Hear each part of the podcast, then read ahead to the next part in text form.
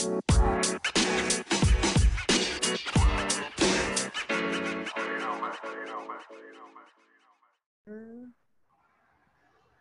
meeting is being recorded. Okay, welcome in Three Guys Talking Ball podcast. This is the Jackie Robinson edition, episode 42. It's September 22nd, 2022. There's a lot of twos there, but it's all right. We have I, so, a third guy here today. I haven't heard or seen from him in a couple of weeks. I don't, Grant, I don't even know if you know who this guy is. I'm I'm confused. He just kind of joined our chat. Is it, or wait, oh, oh no, that's Ethan. Ethan, welcome back. Oh, hi guys. I'm here. What a, what a guy. Well, it's good. I should good get claps. I'm the best. I can find it here. Boo. Yeah, here comes the. Bring it oh. on. Bring it on. This is embarrassing. Golf Anyone have the price the Price is Right music or uh, Jeopardy No. music? No, I haven't figured out how to do that yet. Maybe someday.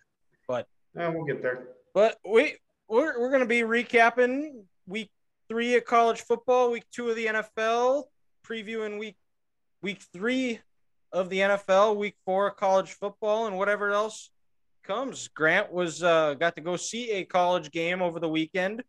Michigan took care of business. Gophers are rolling. Iowa got the win and covered. And Penn State might be for real. NDSU had a heartbreaker, but they'll be all right. And well, two two thirds of our NFL teams won. Thanks a lot, Ethan. There's those boos. Now you just now you just sound like a Philly fan. We don't like them people. And but the biggest news of, of, of the weekend in the NFL was I went six six on my gambling picks, and we'll get it into that a little bit later. But six and six is only five hundred. I went six four six. Six four. I thought you said six and six. I was like, that's No. not something. Oh no celebrate. no no no. We six six four six. Bat a thousand Okay, for that makes more sense. Yeah, Okay. it was. I wouldn't He brag about up- going. Well, he even woke 500. not bad.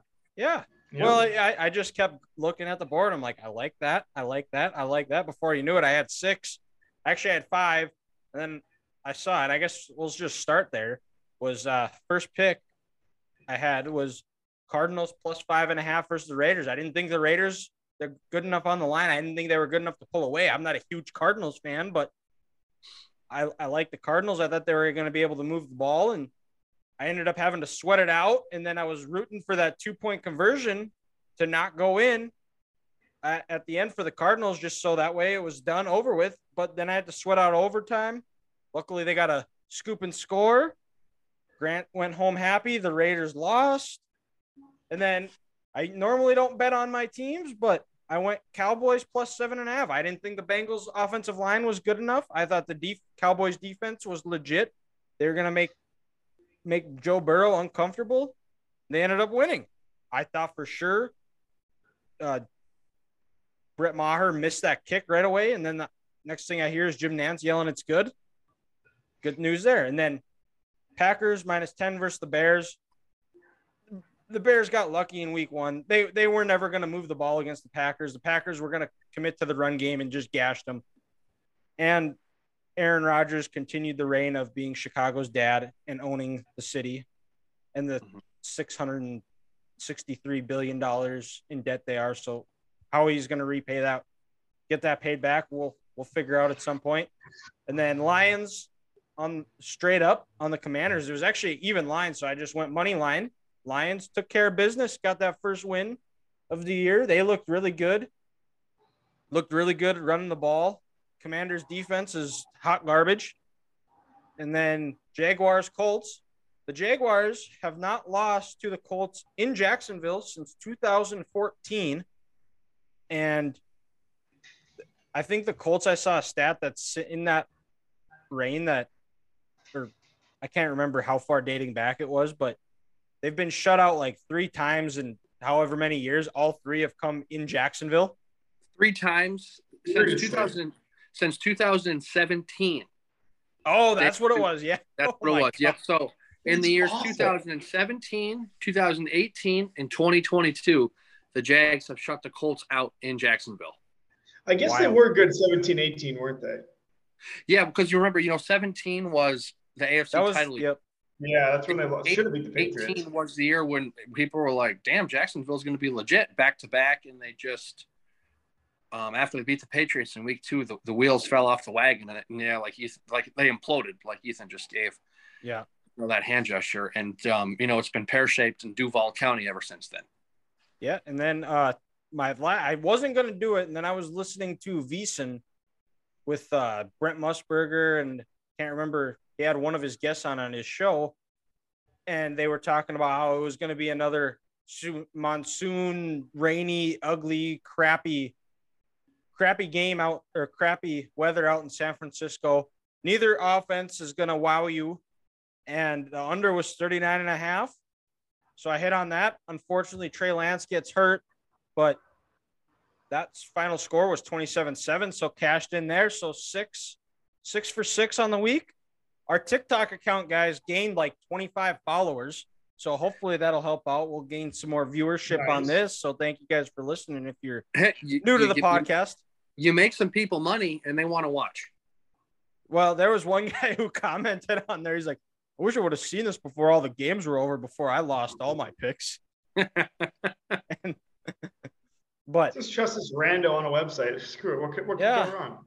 Hey, I had the NFL Fox. Yeah, I believe it was the NFL Fox music in the background, just in the notes app. Let's roll with it. Hey, it worked out. So, post picks later on in the week, but we'll move over. We'll discuss some games. We'll start on Monday night. The Vikings. Well, that was uh, that did not go as planned. Uh, Philly is always a tough place to play. 7 24 was the final score. Eagles won. That game felt after that opening drive the Eagles had, it felt like it was Minnesota was going to have to play flawless for them to even have a shot. Yeah, it was just a weird game. Like the defense in the second half gave them opportunities. They started three times inside the 30, uh, Eagles 30, zero points to show for it. Like that's just insane to me, which is so, so weird. But I don't know. KOC will get them going. They'll be fine. Well, and this is just kind of me, boys, but I'm not I'm not um saying that KOC and this coaching staff wanted to lose this game on purpose. I'm not saying they threw the towel in, but this game plan looked very flat and very boring. Um, you almost I almost wonder if they they needed uh, a coach some coaching moments to come out of this game. You know, after training camp and a good week one when you beat the Packers 23 to 7 where they sat back and they said, "Hey, you know what? We're just going to sit back here, do some basics. We're on the road, tough environment in Philly. Um, this team needs uh, a reason to tell him, hey, you're not as good as we thought you thought you were." And um, now we have some coaching moments going into Detroit, but it's just kind of a weird game, a flat game. The Eagles looked like they wanted to come out and uh, put some hurt on the Vikings, and the Vikings they just looked happy to be there, and knowing on Tuesday they're going to collect the game check. So I don't Uh, know I- what to say. I liked what Paul Allen was talking about uh, yesterday morning. He was saying he only came on for like an hour on his show since they probably got back so late. And I mean, I think I do let the dude sleep for a bit. But uh, he was saying the Eagles basically just dropped their linebackers into the zones that Jefferson likes to go to, and Cousins was basically just forcing them into it no matter what, not looking around at the other guys until like the last possession when they started moving the ball, basically. But it was over, like, obviously. So. I thought that was an interesting way to look at it. Like, um, so I think it's more so Kirk just kind of needs to maybe not give 15, 12 targets a game to to JJ and more so spread it out. So that's just kind of what PA was saying. Well, another thing I noticed is week one, you know, you put JJ in, in motion so many times to, um, you know, get that advantage and kind of um, manipulate what the defense is going to do. He was he was standard. Uh, you know, most he's stationary. Excuse me. Yeah. Most of the night on Monday night, you, you didn't have him, you know, going in motion like that first touchdown he scored against Green Bay, and even when Jalen Reagor when he had that nice end run that was in motion there. So I was just curious on why KOC and that offensive staff didn't implement more in this game plan. Because if they are trying to be the, the Rams in the Midwest, McVay's got dudes, and even Shanahan there in San Francisco, they got guys going in motion 50% of each play. So I was just, I, I wish I could be on a fly on the wall for that offensive staff meeting and see why they didn't do that as much in week two. Well, the other part about it too is, is I'm looking at the stats now is, and I noticed it right away. They, they did not commit to the run. They only ran the ball 11 times. And even in those opening drives when it was still 7 nothing, 14 nothing, they just didn't seem interested in running the ball at all either.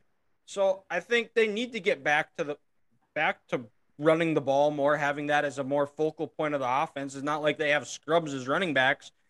Cook and Alexander Mattison is as good of a one-two punch you're going to get in the NFL. And Kirk Cousins doesn't need to be throwing the ball 46 times. They I think they should try to be a little bit more 50-50 in that sense too. I think that also affected it too where they Eagles knew they were going to be passing so they sold out on it and the Vikings just refused to run the ball. Well, then I also saw guys a stat week 1 uh, for the Eagles rush defense when Jordan Davis was playing uh, you know, the first rounder out of Georgia, they only gave up 1.8 yards a rush. When he was off the field, they gave up over 10 yards a rush. So maybe seeing that, uh, the Vikings implemented a game plan like Dallas had the first game against Tampa Bay in 2021. Well, if Jordan Davis is going to be out there, we're not going to beat our head against a concrete wall and try to run against this dude, especially when you have Bradbury and your rookie Ingram. Um, you know, Ingram, he was good in the, the rush against um, you know, Green Bay in week one, but going up against Fletcher Cox and Jordan Davis, maybe they thought, you know what, this is a disadvantage we have. We like Kirk throwing, and that's why they almost this game plan specific was just airing it out so much like they did.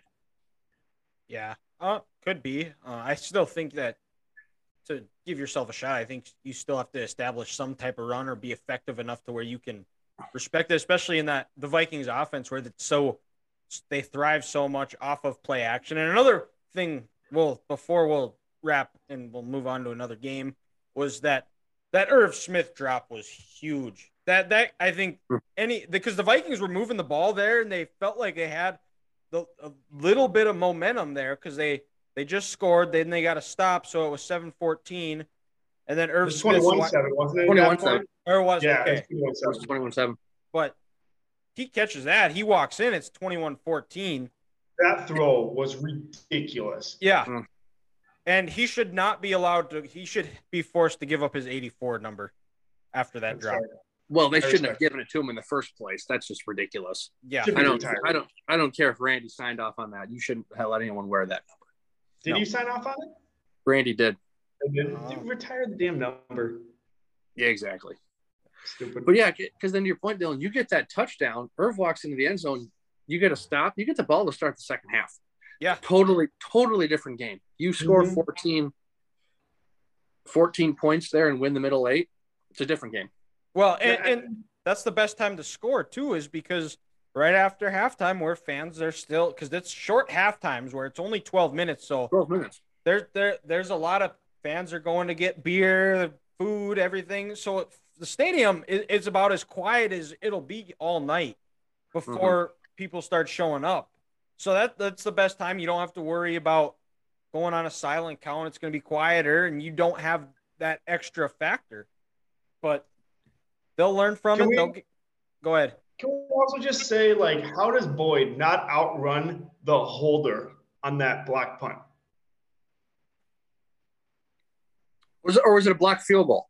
It was yeah, block field goal, whatever it was. Block field Yeah, goal, my yeah, bad. no. Because yeah, does that, that not would have outrun the game the holder? It And- was. I, it, it's one of those things where you're you get so much momentum going forward, picking it up, you lose lose your balance. But he ran for like 20 yards prior to getting before the guy tackled him. And it's it's one of those where why don't you start running sideways so the punter just can't run in a straight line at you? It was Make make him go back and forth a little bit too, and then eventually you're just about and you should pull away and, and get six. Stupid. Yeah. Well, like they got the Lions this week. We'll talk about that as the episode progresses. We'll move over. Cowboys Bengals. Cowboys got their first win of the year, 2017. The Bengals, I think their lack of playing in the preseason is really showing. They have Joe Burrow all sorts. There was a there was a clip where you could see Joe Burrow saying no empty sets, and they kept they actually listened and they put Joe Mixon into pass block. Uh, Dallas D line did a really good job of keeping him uncomfortable all afternoon. Out the offense, Cooper Rush looked good. He didn't didn't do anything that lost the game. still after that first 12 first two drives after the script wore off, they really didn't do anything. They're able to move the ball in the to get him in field field position to kick the game winning field goal. But there's the Bengals need to figure get that O line fixed. And I think I think most of it is just them playing together and getting comfortable. I because I think there, there's talent on that O line, whether uh, Collins, Volson, Cappa, Jonah Williams.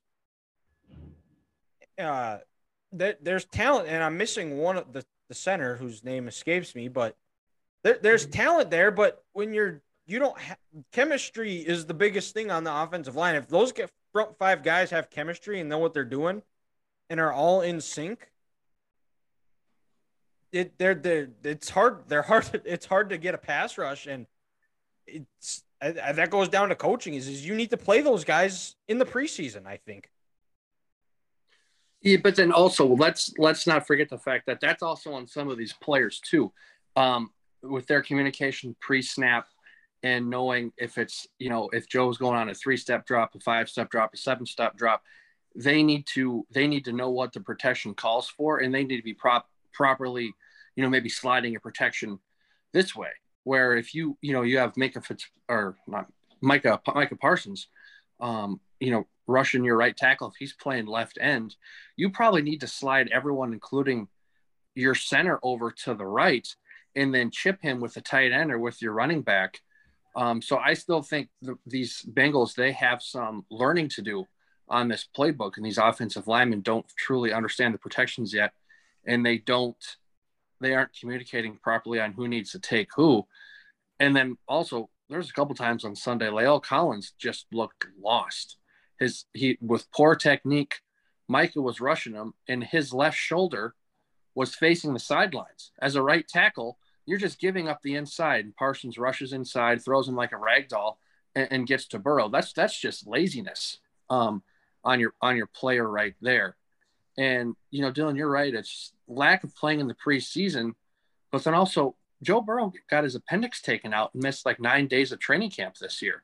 So he's he's a week and a half behind everyone else too. So I, I think this is catching up to these Bengals. And you know, some of the breaks they caught last year towards the end of the regular season in the playoffs, they're not going their way right now. And you know, they're in a little two game slide to start the season.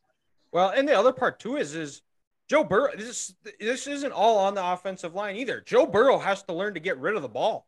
He holds uh-huh. onto the ball for way too long. There's the NFL is a league that, and if it continues down this path, and I hope it doesn't, because he's one of the most exciting players in football, and he's young. But if he he's gonna he's already had a torn ACL. If he doesn't learn to get rid of the ball, the NFL is the most humbling league there is. And if he doesn't learn to get rid of the ball and just learn it's a throwaway isn't a bad play. Mm-hmm. If if he's able to learn that, he's going to keep himself healthy and upright and have a long career in this league. But he hasn't learned that yet. And another thing too is is that we do I think Dallas's D deserves credit. They've they have good pass rush with Micah Parsons is emerging as possibly an early favorite to win defensive player of the year guy's been an absolute animal this year so far. And and the other thing that's not getting talked about enough is too is is the improvement in their interior D linemen, whether it be uh, Dorance Armstrong or uh, Zua. And Dallas has a plethora, uh, a lot, a lot of yeah. Words are tough sometimes. Thank you, Ethan. That's why you went to grad school. Busch light. And uh, they have depth at the edge DN position, whether it be Anthony Barr, Demarcus Lawrence, Micah Parsons, who we just talked about, and then uh, Dante Fowler Jr. too. That's four guys that you can rotate, keep them fresh, and especially when it's third down and it is obvious passing situations, all those guys have to worry about is just putting their getting after the quarterback and especially if their interior D line's getting pressure where there's no one for the quarterback to step up. It, it makes that quarterback's life and the offense's job a living hell. And uh, uh, Trevon Diggs had the play of the game on that third down stop that gave them Dallas the ball back at the end, where If he doesn't make that play, it, either the Bengals go two minute hurry up and go down and score, or or it goes to overtime, and who knows what happens in overtime. So Trevon Diggs played a great game too, and my well, this is the best we I've seen Leighton Vander Esch play as well. So I I might be on board again just because this defense is is how is as good as they're playing. They got the Giants this week. We'll see. They're two and zero, oh. but I don't. I I think they're not as good as what their record says there is. Dak, they say, could be back at against Washington, but I don't. After you have surgery to repair a broken thumb on your throwing hand, I don't. That's not something you rush back from. Look at what happened to Russell Wilson last year. But this, I think this defense is going to keep them in a lot of games, and as long as Cooper Rush doesn't lose them games and they commit more to the run game, I, I don't see why the Cowboys can't be competing for at least a wild card spot. Because right now the Eagles just look far and away the best team in the East, and it's not even close. Uh-huh. They look like the best in the NFC. Yeah. Yeah, actually, yeah, Ethan, you're, you're spot on. There's no other real team in the NFC right now where you look at them and say, you know, it's two weeks, but they've played as well as them, and you know, I trust them at at at the moment. Um, but yeah, Dylan, you're right. This this Dallas team for these next, you know, probably three to four weeks, you're going to have to play stout defense. And as long as Cooper Rush doesn't lose you the game, uh, that's you know that that that's that's the big thing. He can't if he has a game where he's got a turnover or two. I have a hard time believing Dallas is going to win that game. And then also, you know, it's nice to see Tony Pollard have that what 56 yard rush. Yep. That was a touchdown, and they reviewed it, and he was able to punch it in with that. So maybe that'll give this coaching staff, you know, a dose of reality that's needed that says, hey, we got to get Tony Pollard the ball because when he has the ball, good things happen. Um, and you know we you know we need to put this 96 million dollar contract to the side and say we don't have the skilled players we had last year. A couple guys are still hurt. Um, we need to get our good athletes the ball, and good things will happen. Well, and Michael Gallup is possibly coming back this week due to the them playing on Monday night. Mm-hmm. So some reasons for optimism there. Give him another weapon, and even uh, the rookie Jake Ferguson out of Wisconsin has looked really good this year so far, which is good to see because Schultz might be out as well. So I, I'm I'm not holding my fingers. No, that's uh that's uh that's not that's Fumagalli. Uh, Fumagalli, yeah. Oh, that's right. That's right. Yeah, that was the yeah. one before him. Ferguson's True. uh Alvarez Barry Alvarez's grandpa or grandson. Grandson, yep and uh, we'll move over. This game happened on Thursday night, first Amazon Prime night. Kirk Herbstreit's and Al Michaels, which is a dynamic duo, calling a game. Chiefs Chargers. Chiefs got were able to get a win 27-24. It was a uh, it was a back and forth game. You know when those two teams are playing, it's going to be a heck of a game. It's going to be a back and forth. It's going to be a bit of a rock fight. And Chiefs ended up on top Grant, what were your Grant? What were your thoughts? Since this is well, your for, team. First off, anytime the Chiefs play a divisional opponent on a Thursday night, I'm nervous. well, why have, is that? Why? What, nothing weird happens on a Thursday. They night. have lost in Arrowhead. One heartbreaker to every divisional opponent on a Thursday night. Two in Arrowhead and then one in Oakland before the Raiders moved. And then even you know last year's game against the Chargers um, you know, that overtime game where if Brandon Staley kicks one field goal, you know, they the Chargers the Chargers win that game. And you know, Patrick when he um would dislocated his kneecap a couple years ago, that hap- that happened also on a Thursday night. So, uh, you know, Thursday night, um, Kansas City, it's a, it's usually a recipe for disaster. Um, but this this was a good game, and uh, you know, the biggest takeaway from this this game for me is once it's just the classic Andy Reid team. They're not going to give up and they're not going to flinch. Uh, you know, they, they took the Chargers' best shot. You know, the Chargers were bringing pressure up the middle and from their linebackers all night because they knew they had to get to Mahomes.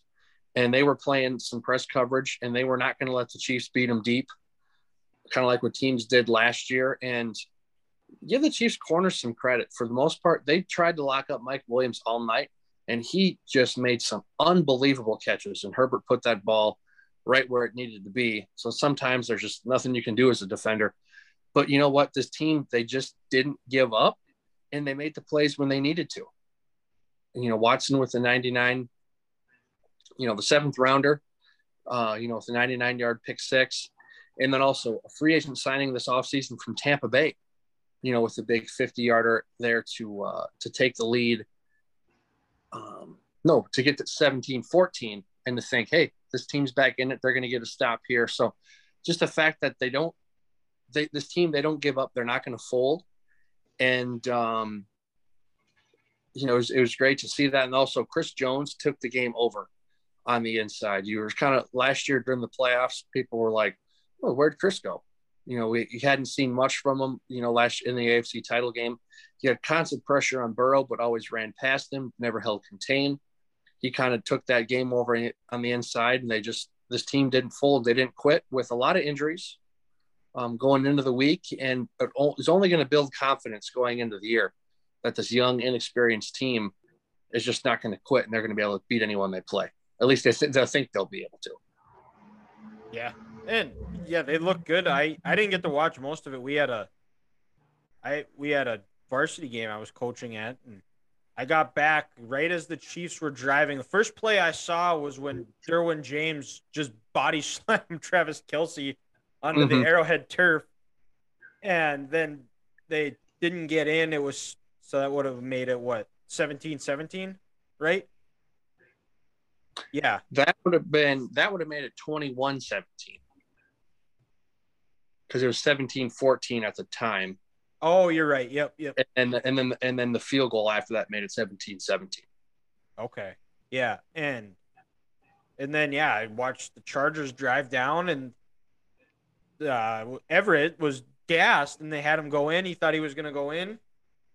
Herbert threw it outside and that was the difference in the game. It was, and the, then the Chargers couldn't stop the Kansas City offense. Yeah, and you know, Helaire had that had that nice, um, yep. you know, fifty yard run where nobody touched him, and and that set the game up for that 27-17, um, you know, field goal that essentially you know iced it because then the Chargers were down two scores there, and that was the one weird play where all night you're like, where does one, what is the Chargers defense doing, not tackling Helaire, and two, he's 20 yards down the field and he has both hands on the football, trying not to get stripped. It's like if you put, uh, you know, that football in your right hand because you're on the right sideline and you kick it in a high gear, you might score a touchdown. So that was that was just kind of one of those weird plays right there. But um, kind of if you're a Chargers fan, sake, just unfortunate way for them is them just losing a game like this. It's just just seems that's what the Chargers do. You know, they were the better team for most of the game, but the Chiefs just made a couple more plays, and um, you know that that took them o- over the edge. And um, you know, the ironic part, Dylan, we talked before the season, would J.C. Jackson be that guy away from Bill Belichick? Well, he gave up the 56 yarder um, that you know turned out to really change change that game because then it got the, the, most importantly it got the crowd back into it. You know the Arrow, Arrowhead faithful and they were loud and they were passionate all night and uh, you know it was enough for a good Chiefs win to get up 2-0 on yeah, there. and it was great game. It was a great way to break out the Herbstreit and Al Michaels duo calling a game. What did you guys think of the Amazon Prime uh, setup? It was I fine. I I was watching with some buddies and his parents came over and we said it looked like some of the clearest picture that that we've seen like the high definition looked better than anything we've ever seen before. Just just a great picture all night. Um, and i thought the broadcast was good. The pregame was great. The halftime did good. So amazon they found something. I think the nfl is gonna they're gonna love having them as a partner this year. Was your guys like was was the voice ahead of the action? Because there are a couple of times where like I was doing something in my house and like I look up and it's like caught, and as it was as he said caught, he was actually just catching it. Like, I'm sure yeah, that's I, happening with streaming. I didn't yeah. notice it. I'm sure it is. But then and then when they were doing the post game show, like you could tell that the voice was behind the lips. Like it was a little like a little bit delayed. Maybe it was just mine, but I don't that would no, probably be my only complaint, but because anytime Herbstreit and Al Michaels are doing a game, even if they're not together, that's it's fantastic. Yeah, no, Dylan, I, I caught up on that too. And it was the big the one I caught it right away was was Watson's pick six. Oh, Uh, okay. Because Herbert goes back, he goes, Oh, and it's picked off, and he- the ball hadn't even been snapped yet. And I was like, hmm, that's weird. So then I kind of caught that the rest of the game, and it was all like you said, it was about a half a second to a second ahead. So you could almost tell if it was going to be a good play or a bad play right from the snap. Oh, okay. just yeah. because I, I caught it I caught it right away and who knows maybe it's because the Chiefs were playing and I was more tuned in on the game um but yeah that that is one thing I noticed Gotcha. Okay. Any other games you guys want to talk about? The uh, the the Russell. Wilson's home owner home opener didn't go quite as planned. It's that guy just gets more and more unlikable. I used to like him, but now he's just mm-hmm. he's just all about he's really showing his true colors. Is he he doesn't care about the team. He's all about Russell Wilson. Like again, the opener against the Seahawks, he's telling the defense to yell or the guys on the sidelines to yell run or pass. This, this, this isn't Pop Warner Junior League, guys. This is the NFL. If cornerbacks or safeties, linebackers, or anybody on the field can't figure out run or pass, they they should be talking on on a field. podcast like us. And Yeah. and then in his post game interview, he's talking about this new recovery thing he's got, how he's glad that he's able to do recover the right way and get the right whatever. And it's like, and you wonder why nobody Seattle wanted to get rid of you. Mm-hmm. but for me it was Baltimore just imploding in the fourth quarter and you know not only letting letting the Dolphins you know come back but the way they let them score when two of those three touchdowns were just major miscommunications and Tua was thrown to wide open wide open receivers. Where you know I'm watching the replay last night on NFL Network and when Lamar goes for a 79 yard touchdown it's 35-14 it's like well this this game's on ice and then the next touchdown the Bengals not the Bengals the, the Dolphins needed to have was like a six minute drive. And you're thinking okay well you know what?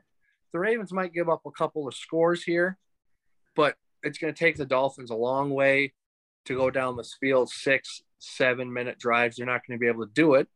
But John Harbaugh was bit by the analytics once again. Analytics excuse me.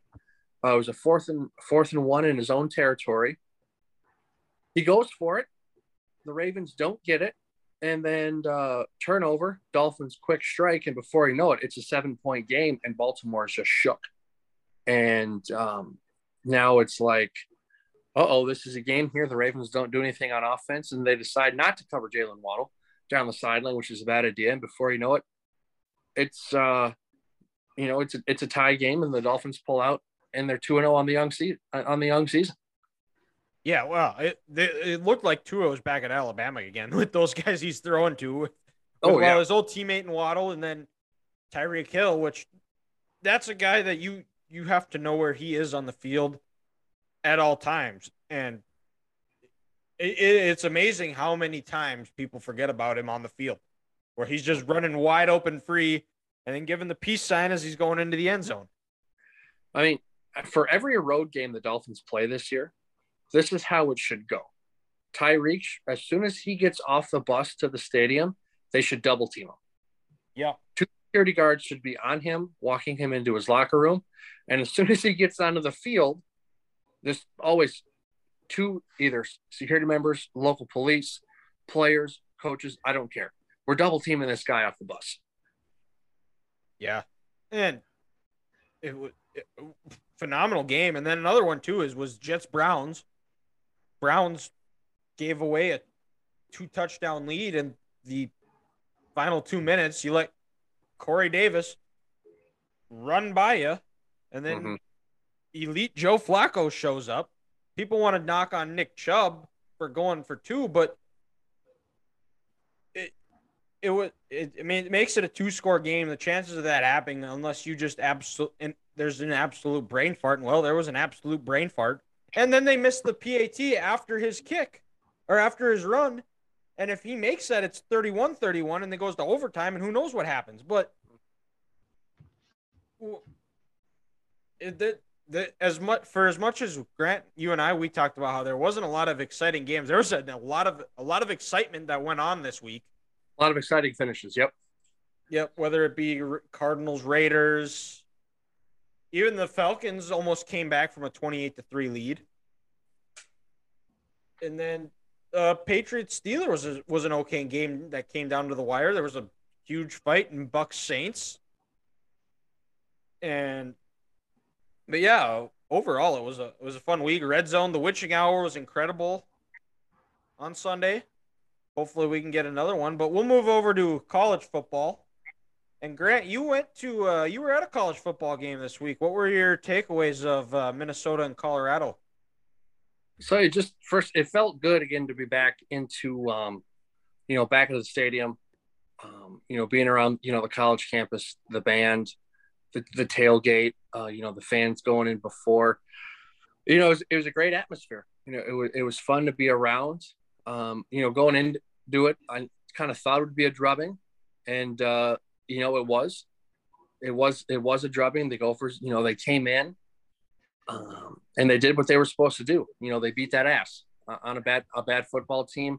First drive, you know, seven plays, seventy five yards down the field, like it was no one's business, and then to set the play for the Gophers defense, the first play of the game, corner comes off the edge, hits the quarterback, fumble. The Gophers pick up the ball. Mo scores on the next play. And with nine and a half minutes left in the first quarter, it's 14 rip. And, you know, this this game is over. Um, so, and then, you know, they go, you know, they dominate, dominated the line of scrimmage, but then also, you know, it was nice to see a couple long touchdown passes. Chris Autman Bell, he had, he had a nice 36 yarder um, before he got hurt, um, un- unfortunately. And then, um, you know, Tanner had a nice another touchdown in the second half here. But, you know, that's kind of the, the one bummer on Saturday's game is, is, you know, the Gophers are going for a score before halftime. And unfortunately, you know, just one bad step. And, you know, Chris, you know, he, you know, hurt his knee, I believe. And, um, you know, unfortunately, unfortunately, you know, he's out, out for the season. Um, so, you know, you never, that's the one thing you didn't want to have happen at the end of the half there. See, Mike get a seventh year though. Oh yeah, yep, that's right. Yeah. With that medical red shirt, play three games. Yep.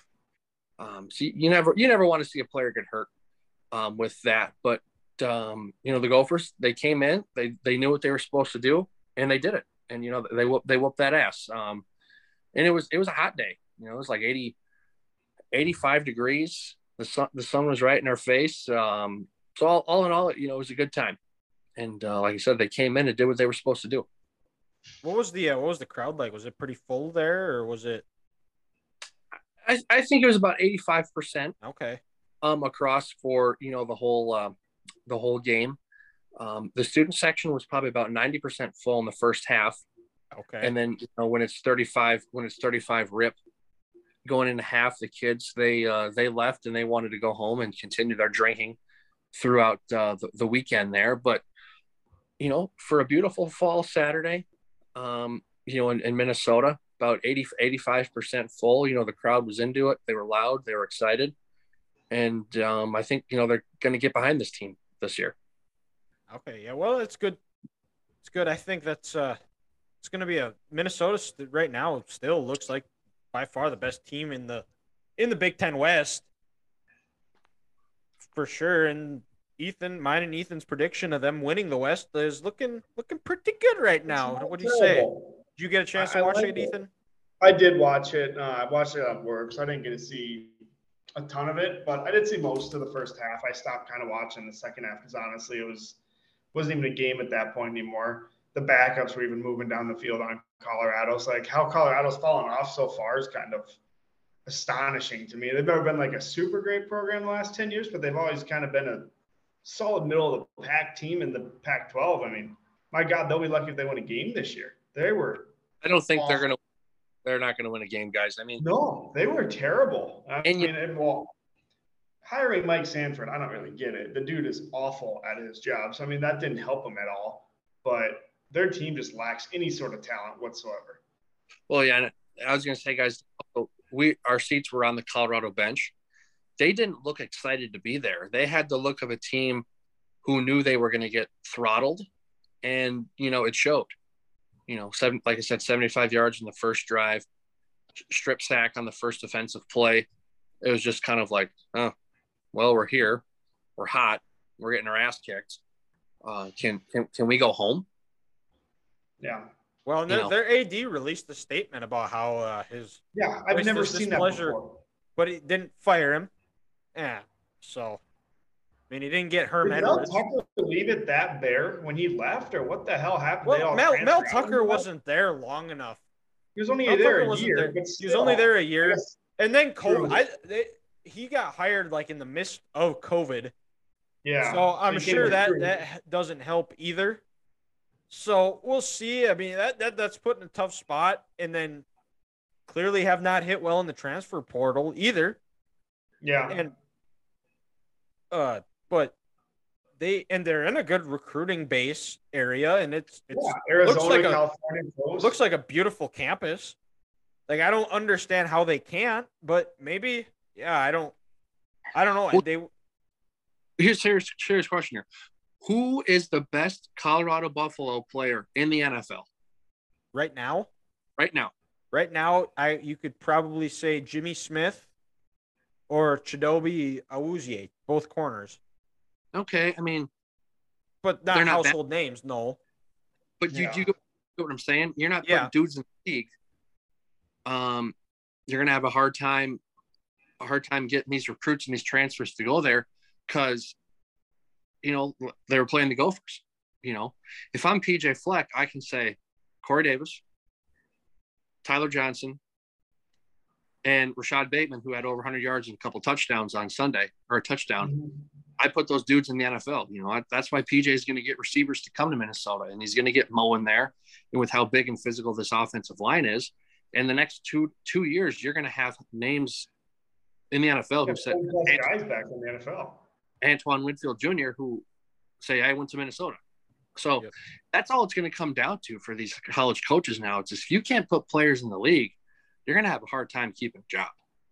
yeah, Yeah. and True. move over to another team that breezed to a easy win. Michigan took care of UConn, fifty nine nothing. Blake Corum had five TDs. AJ Henning had a punt return touchdown. JJ McCarthy looked good again, and there there wasn't a whole lot. Michigan jumped on them early, took care of business.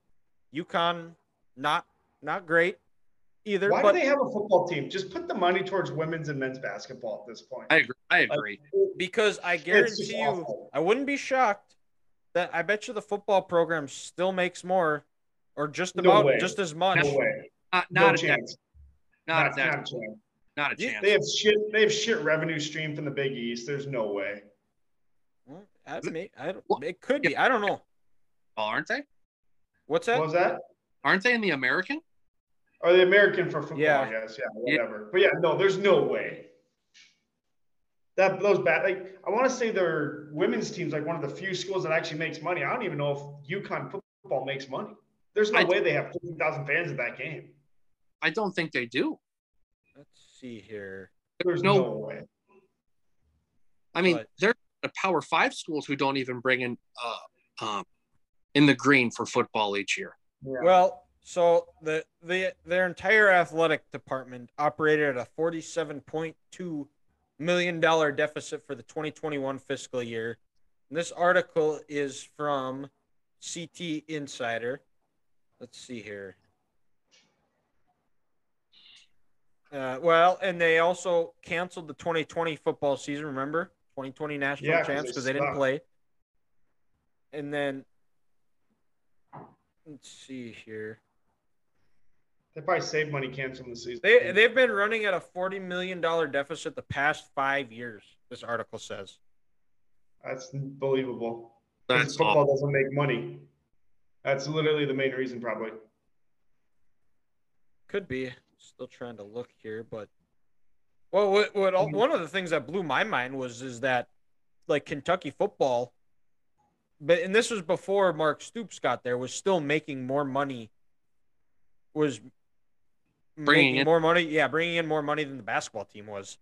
And honestly, a lot of that's probably, I mean, yeah, it's like they get some money from Obviously, like it's all one big thing from the from the SEC network and just their media deals. But that, that's all SEC football money coming in on that. That's the reason they're paying so much damn money to these schools is because of that football. Uh, Oh, for sure. deal. Like I know it's it's all it's all sports like completely or whatever, but let's be real, it's all football money coming in. The SEC outside of Alabama, Kentucky, and Auburn is trash at basketball.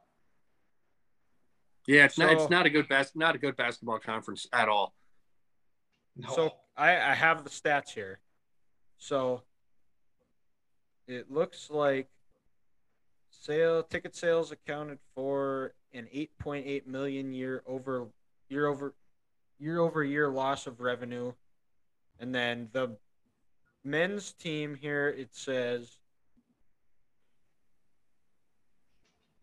or this is the athletic program made a profit of 883 it doesn't say the year here i don't know i don't well, we'll move on we've wasted way too much time talking about The- UConn UConn football is irrelevant, and they don't matter. they always Yes. have been. Yeah, Always have been, and always will be. No. what year did they play in the fiesta bowl was it what oh it was What? it would have been 10 yeah they lost to No central florida way. yeah Yeah, they played Oklahoma, Good lord. yeah there yeah that's who it was yeah they played oklahoma and they got just shit on. Well, no They- shit. They, they played Cincinnati all year. Got- Granted, Cincinnati was good last that year. was but- and that was that was when it was the big east that oh, was, wow. uh, that was when do. randy randy edsall was the coach They Mhm. and, and they actually they it they they competed. It just didn't have the athletes Oklahoma had. But Yeah. Michigan, they they completed their non-conference schedule three and zero, and they obviously did not play anybody worthwhile. But the good news is, because I've seen this with Michigan teams in the past, is where they haven't they've played these cupcakes, and they've let them let them hang around and keep the game a lot closer than it should be. But this this team, they they jumped on teams early. They put the game away in the early in the second quarter. So we'll find out a lot more uh, as the uh, next week when they play this week when they play Maryland. But That's the same Overall- thing with Minnesota too. They- Yeah. always. I mean, heck, they lost to Bowling Green last year. Like, yeah, That and for the most part, both teams are outside came out pretty damn healthy. That I think that's Yeah. the biggest key. I mean, you lose Bell obviously, but everyone else, same with Michigan. I don't think they've had any big injuries. That's Cade, the real, the Well, real the- kicker out of these non-conference. Donovan Edwards is dinged up, but he's going to be back. Cade McNamara, they said, is out for a couple of weeks, which But Long- hopefully fine. McCarthy does- Exactly. i- i- if McCarthy does, gets hurt, though, they don't have anybody behind him, which Hey, that's fine. You just run the, the wishbone the whole time. You just triple option bullshit. Just have some fun. gross. but yeah, they, they they got through healthy, like you said, Ethan. The Gophers did the same thing as they did. They didn't let, which they've done in the past, is let those non-conference games, those teams come in and stick around at Yeah. at Huntington Bank Stadium. Did I get that right this time? Yeah, they Got it should right. change it. All Yep, right. It's still the bank, just not the same one. Okay, close enough. And they they jumped on them early, took care of them, and hopefully that carries into the conference play. But we'll got a couple more college games to talk about. Iowa, Nevada. Iowa took care of business, twenty-seven nothing. Spencer Petras completed a pass on Sunday, which I don't think any Iowa fan or any college football fan, for that matter, thought would ever happen. Did he complete one over 15 yards? Mm, maybe I don't know. Actually, he did. Yeah, he he- did. Arland Bruce had a 21 yard touchdown. I did see that. Yep, yep. Grant, do you Grant, have are you still a little concerned though? I mean, they go. I know they put up points. They had three offensive touchdowns, but are you still concerned? Incarnate Word put up 55 on these guys, and they can only put up 27. Absolutely. it still seems mind-boggling to me. I mean, it's it's it's it's not good. I mean, I don't, you know, lightning delay or not, it's like there was still, you know, um, multiple drives where they they look like they haven't practiced football, you know, in a long time, and you know, a Yeah, third, third, a third a third and one, you, you can't you can't get a first down on that. Um, it was nice to see the offense finally take a couple deep shots. Um, you know, there was one where Petras put it there, the receiver dropped it. Another one where the pass was a little bit to his right, so the receiver would have had to adjust to it um, a, a little bit. there, but um, still not getting enough of those deep shots that you need to, you know, win games when the schedule gets tough, which is, you know, starting now, you know, at Rutgers Saturday night to open up Big Ten play. I But it heard, was just- I heard a great slogan about that game this Saturday. It's Well, I the know. Bowl. Well, yeah, because Rutgers has Which one punter's be scholarship quarterback. Rutgers has one scholarship quarterback on its roster. Um, this is the first time I was going to play in the road this year against a rush defense that gives up 1.8 yards a carry in Rutgers. You know Um, what Yeah. the total for that game is? Oh, it's probably 37 or something. 34 32? and a half. It was Yeah, down there's to no way in hell. It's Pound gonna the be like under. 10 to 3, there's going to be 20 punts. pound the under, pound it, Folks. The fact that that's that high is concerning for Vegas. They must know something. Yeah. Well, that Well, was Keagan Johnson didn't practice again today, Grant. I heard about that. So, but Yeah, and when I saw he um you know just didn't look like him after that first drive when he got tackled a couple of times you saw him kind of on the sideline you know grimacing a little bit and you're just like i don't know that, that looks less than ideal. You know Yeah. he's back on the field but he's still hurt a little bit. Um so you know he's not not himself but for the offense's sake it was nice to kind of get him and Organic back because they were they finally you know schematically were sending you know sending guys in motion. Um, and it, you're spreading the field a little bit where you're not just log jamming everybody. Like you know, like these first two weeks when you have, you know, eight nine people within two yards of the line of scrimmage and you try to run the ball, you're just going to pound your head against a concrete wall, and which I don't understand why they're doing that. So they're trying to be a little more creative and a little more open with that. So it was nice to see. Um, but then also, you know, to get to Caleb Williams, you know, the freshman running back, just to get the athletes that you have on your roster, just get them the ball in space, and you know, good things happen. Johnson. Was that? Caleb Johnson. Yes. Yep. Get you know, just get him the ball in space, and he's able to have two nice long touchdowns. I think one was a 40 yarder, and another one was a 53 yarder. Um, so it was just you know, we'll we'll take the small progress steps um, when we can get them. You know, each each week, um, even if it's against an awful Nevada team, and you know how they had to sit through three different the lightning delays in the game. Total time was six hours and 59 minutes. Cool. So, but hey, we'll see. Uh, we'll see on Saturday. You know, when you go on the road, play your first road game against a tough Rutgers team, with Greg Schiano's your head coach, and uh, you know maybe they can get a little more momentum going into the Big Ten play and try to be competitive in some games. And who knows, maybe maybe they won't. They'll fall on their face, and it could be a tough year watching. We'll uh, we'll see Saturday. Who does Michigan have first? Oh, you said Maryland. yeah. We'll we'll talk That about that here in a little shootout. bit. But uh NDSU played Arizona another late game, which actually ended before the Iowa Iowa Nevada game. I think when that game got over, they were just getting ready to restart play. But NDSU lost 31-28. NDSU, they just had too many mistakes. They had a red zone turnover. They had some penalties that extended some Arizona drives. Arizona looks much improved. They they had some we- really good weapons on the offensive side of the ball. Uh, de Laura looks like a heck of a quarterback. They got some really good receivers. Jedd Fisch has might have something going over there, but they had a turnover in the red zone where they felt it felt like NDSU kind of had Arizona on the heels. Then Arizona goes down and scores, and NDSU gashed them for almost 300 yards rushing. But in the end, Arizona made the plays when they had to, and NDSU couldn't get the ball back. So, and NDSU is going to be fine. There was on that there was a fourth and two when they were up 28-24 late or about middle of the fourth, and it felt like one of those vintage NDSU drives where they go on where it takes up eight minutes of the clock. They just kept running, running, running, and throw running the ball down their opponent's throat. It got to a fourth, a third and two.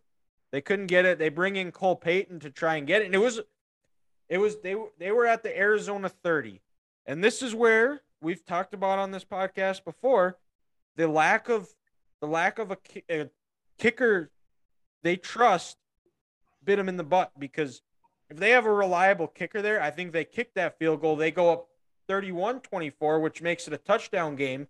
So at worst, even if Arizona scores, it's 31 31. But they didn't. And then Cole Payton, it was I thought it was a good play call. And if you look at the right angle, he had a little bit of a hole there, but he missed it.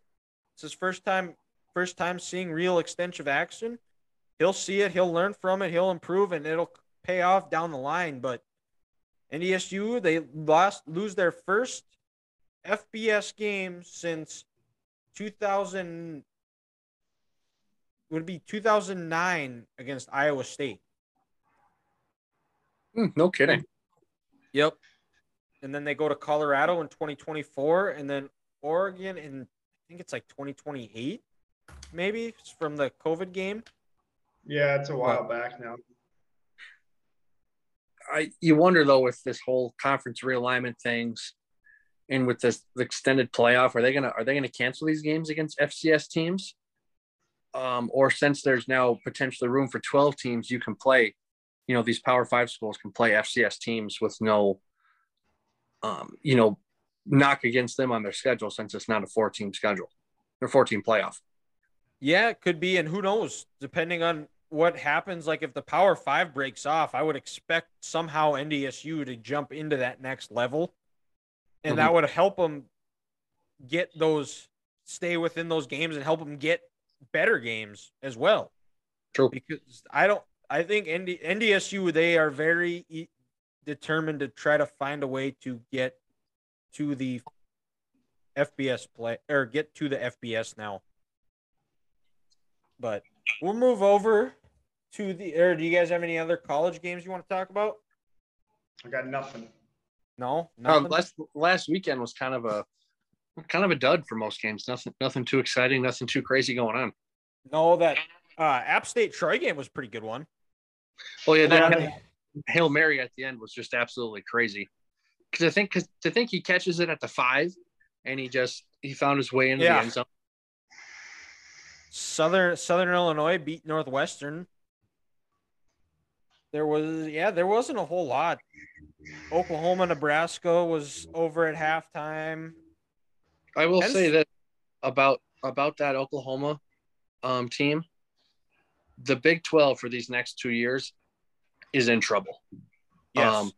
Because um, what Brent Venables is doing right now is scary, and it's only going to get better because look at all these Clemson defensive players in the NFL. He's now going to go to um, living rooms across America and say, I put those guys there. Come play at Oklahoma against, um, you know, for these next two years of conference with not many good offenses, and I'll get you there. So the Big 12's in trouble with with with Brent Venables as the head coach at Oklahoma. For sure, and the other part, it, it just how how good like they kind of like took the reins off. It felt like off their offense, or they let Gabriel look, give him a little bit more, let him run the ball a little bit more, and they're they they they look like a legit playoff team. I think, mm-hmm. and you knew that Venables was going to get that defense figured out and I think they're they, they they've just shown that they're going to be a very disciplined team. They're not going to turn the ball over. They have really good skill guys too, where they can get those explosive plays. Dylan Great Gabriel looks like the real deal. Transfer from Central Florida, and my my prediction of winning them winning the Big Twelve looks pretty good right now. So happy there. And then one more before we move over to our college football and NFL previews is Penn State might have found something in Nick Singleton. He was the top running back recruit out of the 2022 class. And if he's able to stay at this level and keep getting better, I Penn State looks like a serious threat in the East. I don't know if I'm ready, but I don't. They didn't look like they were good enough to go up against Ohio State or Michigan. I I'm not ready to say they're a serious contender in the East. I think Ohio State, Michigan, they're going to look at this and they're going to say, Nick Singleton, you're not going to beat us. And Sean Clifford, you're going to have to. And I just, I just don't trust Sean Clifford. Um, no. That defense, they got exposed against Purdue. Uh, Purdue was able to put up a lot of points against them. And, you know, they're playing an Auburn team who's not that good. And I think they know their head coach is going to get fired here soon. Um, so Penn State, they might be better than what we thought they were. But uh, I just, they, I don't think they're ready to play against Michigan, Ohio State yet. Yeah, we'll see. I the one good thing that I feel confident about is Michigan has that game at home this year. Mhm. But it that that's when Franklin's had the most successes when he's had a really good running back with like a Saquon, which basically is the only reason he's still at Penn State.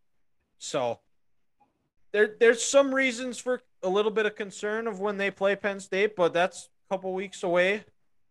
Michigan plays Maryland again or this weekend. It's the big noon kickoff game on Saturday at 10 Mountain. Michigan's right now is a 16 and a half point favorite. It's going to be their I guess you could say it'll by far be the be the best team they've played so far this year. We'll see. They got a uh, Taulia Tagovailoa at quarterback for Maryland, good receiving core. We'll see if their D Michigan's D line is able to get pressure, make it uncomfortable for them. See how these corners are, and get where they're getting their first true test of the year as well. But I think Michigan. I think this game is close for a half, and I think Michigan goes in at halftime, makes some halftime adjustments, pulls away late in the second half, probably right around that that that 16 and a half point spread. I will definitely will not be touching this game, but that's kind of my thoughts on Michigan. We'll see. Hopefully, Cade McNamara can keep keep improving week to week. You mean JJ McCarthy? Or yeah, geez, yeah, JJ. Well, I'm I'm hoping. Uh, what I meant to say was I hope Cade McNamara keeps getting healthy from week to week so we can have him back. Yeah, there you go. But yeah, JJ McCarthy keep improving week to week and take those good stri- those right strides. But we'll move. That's about all I have for that one. Mich- Minnesota's got their first test. They go on the road to East Lansing. Mich- last time I looked here, and I think Minnesota's a three point favorite. Okay, that stayed the same then. That's where Yep. I had it as when I was making notes yesterday. That's a 130 Mountain on Big Ten kickoff. That's going to be interesting. Michigan State coming off an absolute ass kicking by Washington. Mhm. And Minnesota, they, they've got some good receivers. I know that Autman-Bell is still a big loss, but Michigan State's the secondary looks like burnt toast. That is something that has not improved. They weren't good on it last year. They did not look as of now has haven't improved it this year. So I this line is very interesting to me. I I think this is going to be a really good game. This might be one of the best games in the Big Ten this week. Yeah, Michigan State opened, I think, as three point favorites, and now the Yeah. line switched all the way to the other Yeah. side. Yeah, so it Um, opened on Sunday at Michigan State three. I looked before I went to bed; it was down to one and a half. I woke up Monday morning. Minnesota Yeah. was a one and a half point favorite, and yesterday when I was making notes for the show, it was Minnesota's a three point favorite, and that's where it's held since. Well, Michigan State had a lot of injuries so far. Reed, they're not sure he's going to play. He had a freak injury versus Akron, I guess, where he fell into a bench and cut his back open super deep, so he didn't play That's last right, week. yep. We're not sure if he's going to be back this week. I I haven't heard if he's practiced or not. Their D tackle missed last week, their best D tackle, and he supposedly they there's no word on if he's going to play or if he's practiced at all. And then their best linebacker and safety are out for the year. So obviously not ideal for them, especially if their D tackle's out with Mo running up the middle. Like I mean, that's it's a recipe for disaster for them. Well, and also their first game this year against Western Michigan, you know, that game was close for two and a half quarters. They were they looked awful. Thornton looked terrible. And they, yeah, the, the Michigan State offense looked like they hadn't practiced. They were out of sync. And that defense gave up a lot of yards. Yeah. Uh, and, you know, Mel Tucker is known as the defensive coordinator, um, as a defensive minded head coach, He's the But he- secondary coach. secondary coach. Mhm. And even last year, that Michigan State defense was not that good. They were the they- worst Power Five secondary in, in football. they gave up a lot of points to Michigan. You know, even though even though they they won that game, they gave up like 59 points to Ohio State. Um, In the Purdue, first beat- half. yeah, in the first half, Pur- Purdue beat them at Purdue. So, if I'm Michigan State this week, I know my secondary is awful, but like what Ethan said, if you're missing your D tackle and your best linebacker, you can't let Mo and this Gophers offensive line um, get going because if they do, this game is going to be over early. And, and on top of that, uh, they have 12 sacks first two games, zero versus with Washington last week, and, and that's probably the main reason they beat Central Michigan. They got so many sacks, they put them or West Western Michigan, not Central. Yeah. Western Michigan. Yep. Yeah, but they had got so many sacks, they put them back, they forced fumbles. Like that was their defense. Like that literally was it. Yeah, if you if you let this Gophers offensive line just weigh on you and start to go heavy, it's gonna be a long day at the football field for you. Yeah. They're gonna they're gonna slow this game down. They're gonna have the ball for 36 minutes, and you're just you're gonna get worn out. And eventually, these body blows that you take, um, your ribs are gonna be your ribs are gonna break in the third quarter, and then they're gonna go for the kill shot. Yeah. Uh, I was uh, talking there, I was kind of reading about one of their, their one of their writers online, and he was saying that all year they played their corners like 10 yards off. You can't do that. If they do that, the RPO, like they're done. Like if you, Yeah. it's over. Like, I mean, obviously they probably won't do that. I don't think they can, but I mean, at the same time, they haven't practiced with the other stuff, like actually pressing and stuff. So, I mean, it'll be interesting. I don't and know. I was, Ethan, you're right on. I was going to say, I know Michigan State hasn't done this, but against this Gophers offense, if I'm an opposing defensive coordinator, I can't put eight guys in the box because the way the Gophers spread it out. Mhm. I, I, I have to put seven in there, and I have to tell my corners to get jam these receivers. Do not give them a free a free release off this line of scrimmage because if you do, that RPO game, it's over. These linebackers are going to be sucked in to stop Mo, and then um, you know right now he's receiver one. He's he's going to tear you up. He's going to, and then you know the best quarterback, best tight end, excuse me, and quarterback so far in yeah. the Power Five um, by Pro Football Talk or Pro Football Focus, excuse me. You, you can't give these guys free releases. You're going to have to make them earn it. Um, and I'm not sure Michigan State's going to do that because they don't have the horses. No, So- I think I think Minnesota wins this like 30 to 17. I don't think it's super close. I think they, they they beat the spread. Okay. Okay. That is some good information, I, Ethan. I said Colorado 49-7, so I was damn near right on. Did you actually? So I, did. I did. I said it at work Nice. to my buddy. I said 49-7. Okay. And then we'll move over. We kind of previewed it a little bit before. Iowa goes to Rutgers. That is a, well, 7 Eastern time on FS1. Iowa is a seven and a half point favorite. A night game at Rutgers just sounds awful because there's going to be nobody there. There's going to be no energy. There It's might be gonna more Iowa fans there than Rutgers fans. There might be. We're gonna see so It- it- it's like it, it would be like playing playing Northwestern where there's just nobody there. You have to Nobody bring your shows up. own energy, and it's just Mhm. absolute thousand percent trap game. Well, yeah, and I I, I, know how it's gonna go. I think if if for you know Iowa's sake here, they got to try to continue to expand on this offense like they did last week. It's it's going to be a grind all season, and you know Dylan, you know Ethan Ethan's going to have to bleach his eyes for another eight another nine weeks. I'm not Dylan- watching this game. I refuse. Dylan's gonna Dylan's gonna have another root canal. Um, I may have another lobotomy performed on me, but they I just might just drink the bleach this time. I don't even know. um, they just they, they I wish they would just continue with at least go mo- moving some guys before the snap in motion and spreading out just a, a little bit. You don't need to have two tight ends on the field all the time. At least have three receivers out on the field to give your offense some space. So it'd be nice to try to see this offense grow off last week. Um, but we'll see. And Rutgers only having one scholarship quarterback on the roster. I don't know if that's their starter or if it's their backup, but one scholarship quarterback is, is less than ideal. Um, That's like Fleck's first year when Annixted came in on a freaking walk on and he took over the starting role. oh, he was he was not good. Um, he just checked it up and hoped for the best. oh, he was awful. Um, and, and then you know what? More than likely, this Iowa defense will probably do enough to get him a win. It could be an ugly 13-9, 13-6 game. Four. Yeah, something something goofy like that. I mean, you know, I remember the first time Iowa played in Rutgers when they were in the Big Ten, they lost out there, so they're trying to get their first win in New Jersey. So No, they won in they won in sixteen. they, oh, they They- lost in 16. No, at Iowa won that game. Iowa won that game. I'm Oh, pretty sure because that was right after the NDSU loss. yeah, you're right. It was an ugly win, but they won Yeah. there. That's right. And then they So blew they the brakes off of a night game. Um, but we'll we'll, we'll see. I mean, it, it, like Ethan said, there there could be 12, there could be 22 punts in this game. And they're both really good punters. hmm It was a 14-7 win That's right. It was just an ugly win.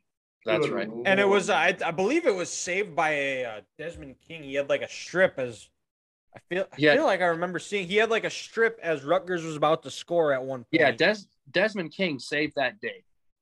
I, I, I do remember that. well, he, he he that guy was a stud. hmm He was good. And yeah, so we'll see. That's going to be a rough game. I don't. I haven't decided if I want to watch that or not. But Dylan, other. D- Dylan, I'm going to look out. yourself. I'm going to look out what's best for you. Do not watch that game. Yeah, All save right. yourself, bub. I- If Okay. you, we only get what 13, 14 weeks of regular season college football. Save yourself and don't waste your time watching this game.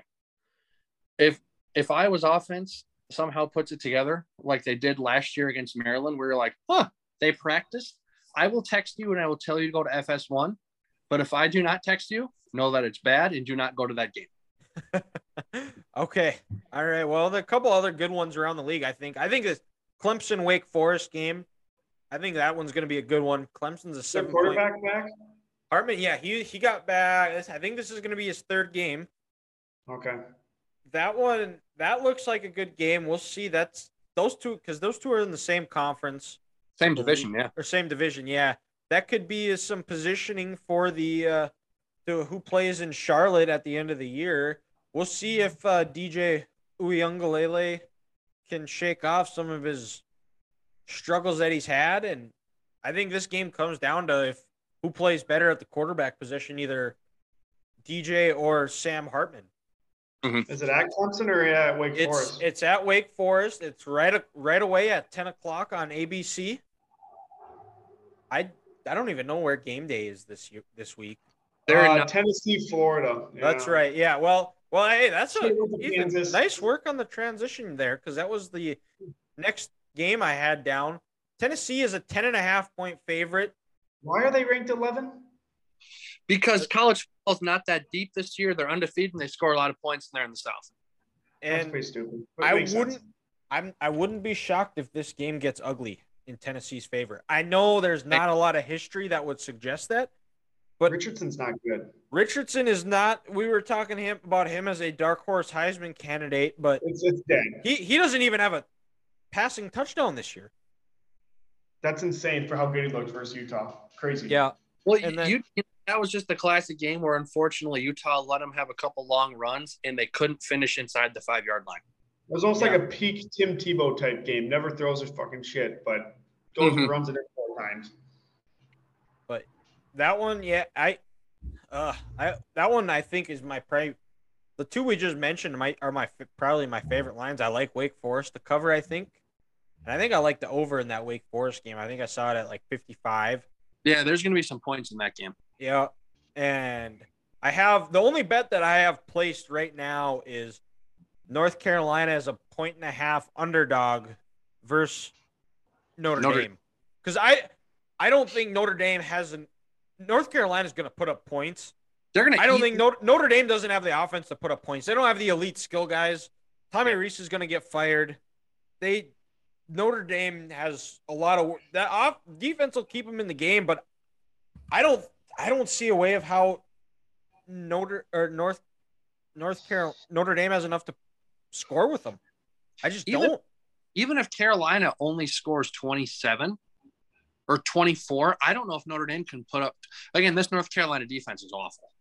Yeah. So if there's a week that Notre Dame's offense, but then also you play Marshall and Cal and you still barely get over 24, you you don't even crack 24 points. So if North Carolina, if they get to 28, I think this game's over.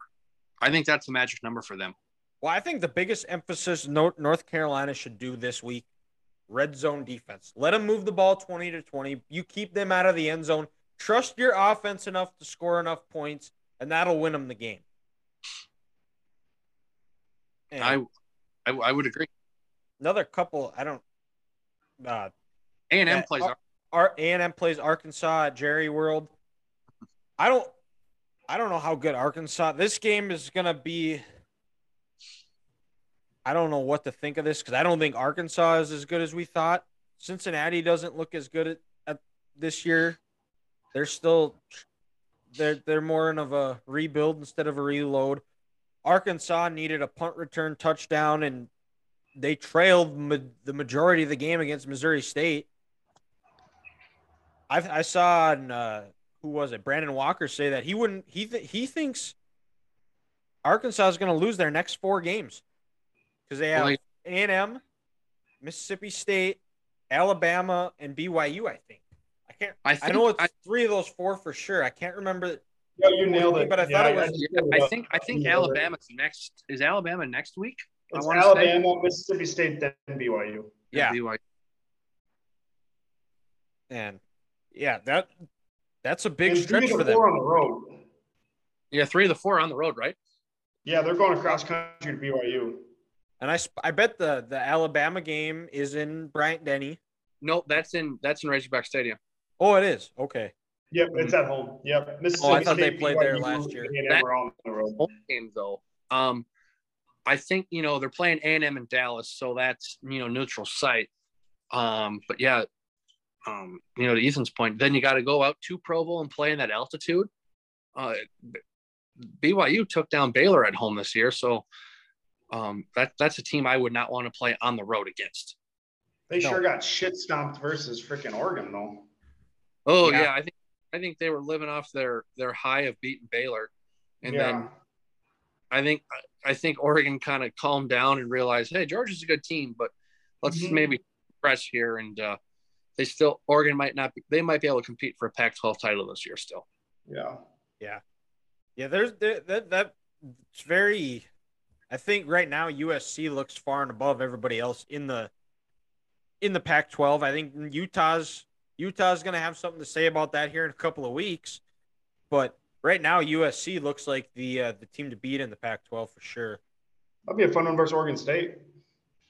Yeah, I think with you, it's kind of just like Michigan. You have to sit back and say, how good are they? They haven't played anyone yet, um, especially that USC defense. that's yeah. The You know- defense is the biggest question mark for sure. You know, um, Oregon State and then Utah. They'll eventually th- those teams could, especially Utah, they could put up some points. So So that game's up in Corvallis this weekend. I mean, weird things happen up there sometimes. weird things do, especially with that turnover chainsaw the Beavers got. God, terrifying. Well, and then, then their stadiums, I think, is still getting renovated too, and it looks all weird. It- they, they only have fans on one side because the other side's getting renovated. I think I saw that week, week one or week zero. Okay. I don't know. Weird things happen in the Pacific Northwest, and NDSU plays South Dakota. They go down to Vermillion. It just shit try try should try not to have a letdown after losing to Arizona. Don't let one bad week become two. They haven't lost two straight games since 2009 or 10, Hmm. which is a wild stat. Yeah. So we'll see what happens there. I, I expect NDSU to take care of business. They they they always seem to be really good off a loss. That's a good coaching staff they got over in Fargo. We'll move over to the week three preview of the NFL. Lions Vikings. And uh, right kicking off the start of the games. And well, and the Chiefs play at the same time on CBS. Lions Vikings. Vikings open as a six point favorite at home at US Bank. The Lions coming off a good win against the Commanders. I this could be a, this could be a early possible game that could decide playoff positioning. I think. I think both these teams have the potential to make the playoffs, and we'll see. Uh, Vikings. I I like the Vikings at home. Are I've always seemed to play very well. They really get behind that home crowd. But I, I, I think the Vikings are able to win this. I think Lions keep this game close, but definitely going to be a fun game in Minneapolis. Yeah, I think it'll be back and forth, but if you're the Vikings, you gotta get Cook going. I mean, he's he had a decent, like okay game versus Green Bay, but it was never like one of his patented like 40, 50 yard runs. It was just like maybe 12 was his longest or something like that. Like it wasn't like Dalvin. And then obviously last week they just abandoned the run. It seemed like being into the game. So he's he he's what made Kirk Cousins better. The, the more you establish the run, the easier it is for Kirk. Well, And I always- think the part of it is too is is I think the Vikings just need to make a commitment to the run game, which they I don't feel it feels like they just quite haven't these first two games Yeah. under O'Connell. But I think I think this is a week where because I know the Lions are going to try to grind games out, so possessions are going to be limited. So I think it's important the Vikings establish that run early. Yeah. Well, and if there's one team throughout his career that Dalvin has just feasted on, it's it's been the Lions. Yeah. Um, so he just kind of has has the Lions number, but then also with the Vikings, unlike in Week One, I want to see I want to see this pass rush again get after the opposing team's quarterback because Jalen he just had too much time on Monday, um, and I feel like if you make Jared uncomfortable and you get to him, he's going to throw you a pass or two, um, and then you know in these division games you get a couple turnovers in a short field, good good things will happen, and they should be able to win this game. So I want to see I want to see Danielle, um, Za'Darius, you know, Harrison Phillips, and these guys just get after it again. Yeah, and move over. Same game. It's going on at CBS at eleven. Charge my phone. It is Chiefs Colts. Uh, I guess you could say the Chiefs are going back to the scene of the crime a little bit here, going back to the 20, 2013 playoff game where they were brings up some bad memories for Grant, which we've already brought up a few earlier don't- in the show. But Colts looking for that first win. They're 0-1 and 1. Chiefs looking to go for 3 and 0. This is a this is as close to a must-win game for the Colts as it can get where and luckily for them their division isn't weak no one's going to run away with that division I think the, right now the only team that has a win would be the jags Yep. so but the colts just look have looked off so far this year and and i i i i, think they're becoming the falcons of the afc where talent's there they just don't do put it on the field Well, and I know last week, um, um, Shaquem Le- Shaquille Leonard, you know, Darius changed his name in the offseason. I don't believe he's played yet this year. I know he didn't play last week. And that's and, and you know that's a big loss for him because you know he's the maniac and he gets that defense going. And then also, for some reason, Jonathan Taylor in this in this running game, this offense, hasn't been able to click yet. And when you lose Michael Pitt Jr., who doesn't play last week, who is your, who's your other big threat receiver on the outside who's going to create um, yards for your offense uh, and and get you the ball down the field in these big chunk plays because you know they hire and then return on the defensive end when you hire Gus Bradley as your defensive coordinator, you're going to give up yards. You're going to sit back and play that Seattle cover three. Andy's played this a thousand times. He knows where to attack it um, and where not to attack it. So Andy's going to move the ball, and the Chiefs' offense is going to move the ball. It's just can the Colts stop the Chiefs in the red zone, and can this offense get going? You know, Matt Ryan's thrown an interception in both games, and if he gives a free possession up or two against the Colts, I think it could potentially be a long day. Um, and I think it opened up yesterday at six and a half yep for, for the Chiefs. I don't know if that has changed or not, but I'll say guarantee right now, if Matt Ryan throws two to the Chiefs, they're going to get that six. They're going to cover that six and a half easy. Yeah, I, I, I, I think the Chiefs are three and zero, and I Colts are 0-2 and one, and they're still going to be looking for that first win. I just there's just nothing about the Colts that gives me any reason to believe in them so far, and Mhm. a team we both picked to win the AFC South. Well, because yeah, who? No one, no hope in Houston. I mean, I think a lot of year thought Bryce Young, Will Anderson might be going there next year. Uh, the Jags, you know, should have been a better team, and the Titans they just lost a lot. And then before the year, when Harold Landry's out, your best pass rusher from the year before, and Derrick coming off that Lisfranc, it was almost like Colts by default. Yep. and it's just it hasn't worked out two games yet. Um, but they're back at home. It's their home opener. Maybe this indie crowd will give them a little juice that they need. But um, you know, if you ask me to put money on it right now for a team who's going to win, I, I think the Chiefs are going to win this game on Sunday. for sure. And well, and then the Titans, they're they both well, who the Raider they play the Raiders. That's a huge game too. Which if, teams. if whoever loses that game, you can just cross them off. They're they're done. They're not making the playoffs. Their season's virtually over. Yeah, Oh, three is hard to come back for from. But yeah, I I I think the Colts could be thrown into that as well. It's Hmm. their their their season's done. They're just playing for for pride in a draft pick. And there's uh probably the game of the week is Packers Bucks. We'll see. We'll see. Uh, Green Bay is going to have another tough test going down to Tampa. It's going to be hot. They'll be wearing the green. Yep, they'll be wearing the green. I believe. I want to say Tampa is a three and a half point favorite here. Oh no, that game it Was it a point and a half? It's a point. It's down to a point. The Bucks are a one point favorite. Okay. I we'll see. I I don't know. We'll see. The they look like they finally got the run game going. The receivers and Aaron still are not. They don't. They don't look overly great. They still look like they're a little bit out of sync. I think that's going to take until at least October. Yeah, you're probably right there. If, And- if not, you know, later later October. And then the Sunday night game could could be is going to be a good one. It's a old QB matchup of the NFC West, 49ers Broncos.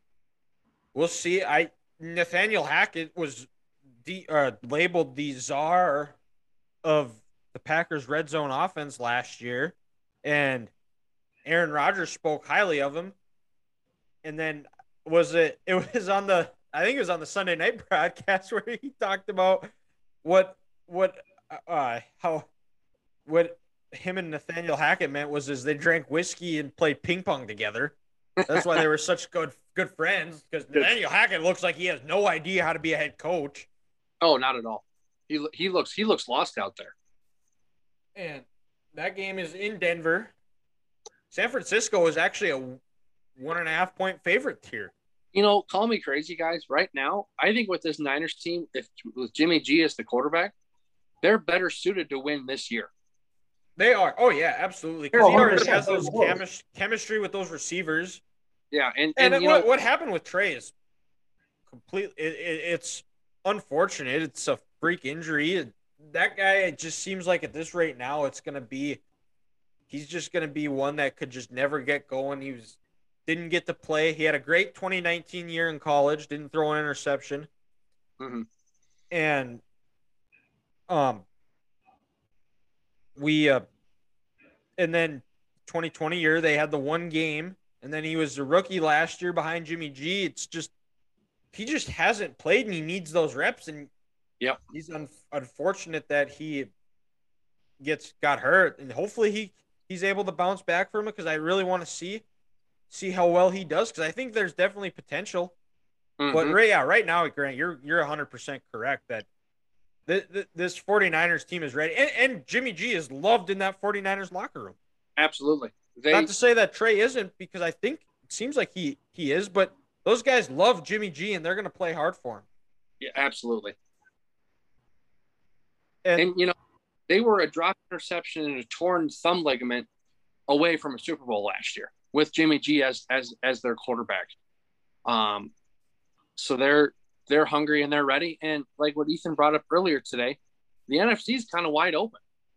Um, so we don't we don't know what to think this year.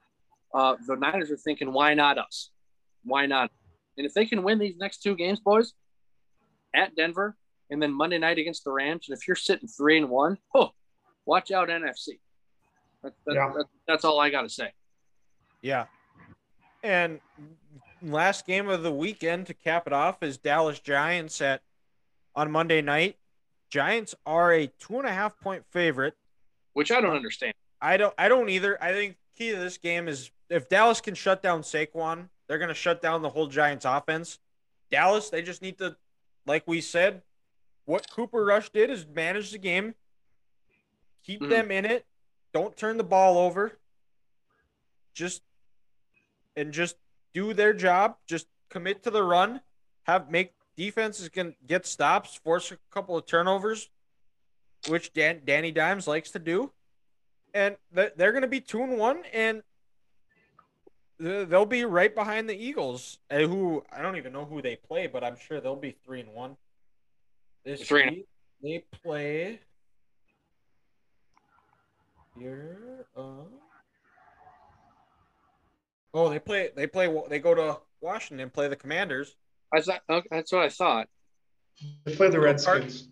Carson gets to play his own team or his old team, and Yeah, Redskins forever, Ethan. Yep, hundred percent. and uh, Rams Cardinals. That one uh, might be interesting. Uh, I know Grant. Grant's gonna have his eyes glued to Texans Bears. Okay. Yeah, okay. and uh, Now that there, that's that's an awful college game. that that would be like that would be like 2014 Michigan Northwestern bad.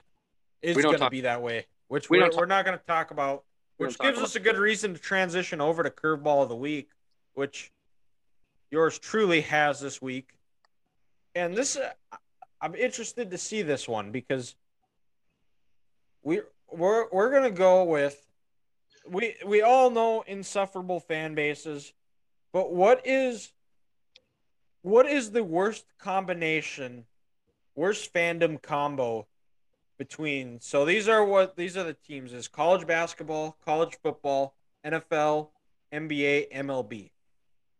Oh, The worst combination of like if one person cheered for these five teams would just not be a fun person to be around.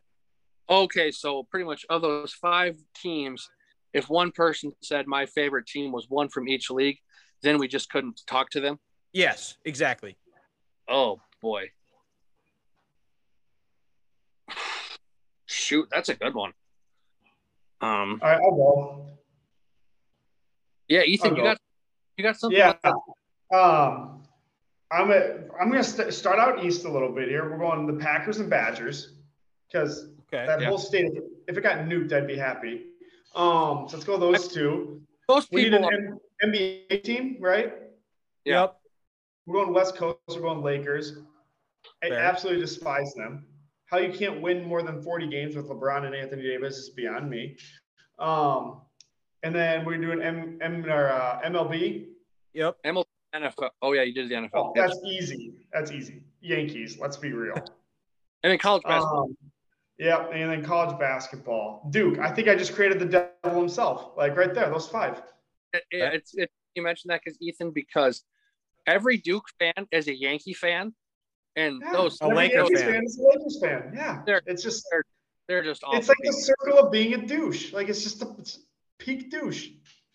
It is. Yeah, those are just truly some awful people. Um, but yeah, I'm gonna uh, start off right where you left off. College basketball, Duke. Can't stand those. Just the name just pisses me off. They think they think they're better than us. Let's never forget that Coach K's wife put a child in a closet. In a closet. for months, for months on end. Unbelievable. they were living in some weird country in Southeast Asia. So yeah, Duke, uh, the, the Yankees, it, Aaron Judge, cool. You have 60 home runs, and ESPN is just gargling all over him right now. How about Albert?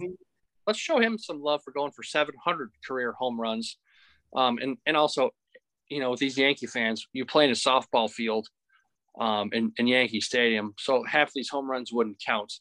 But yeah, Yankees fans, they're arrogant, they're smug, they think they're better than us because they live in New York and they have big pizza, um, and rats, rats, rats run around their street all the time. I just ridiculous. from New York. Um, and then an NFL NFL fan base, got to be the Raiders fans.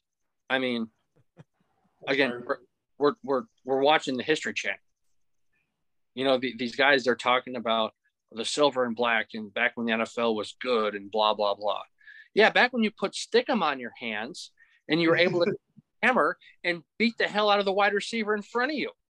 Yep. It's like you guys haven't done anything since you got embarrassed in the Super Bowl in 2000 against against the Bucs, and they think they're all cool with their their black hole and all this other stuff. And it's like, no, you guys play in Vegas now. You guys aren't true Raiders fans. Um, you, you, you're not a fan of this?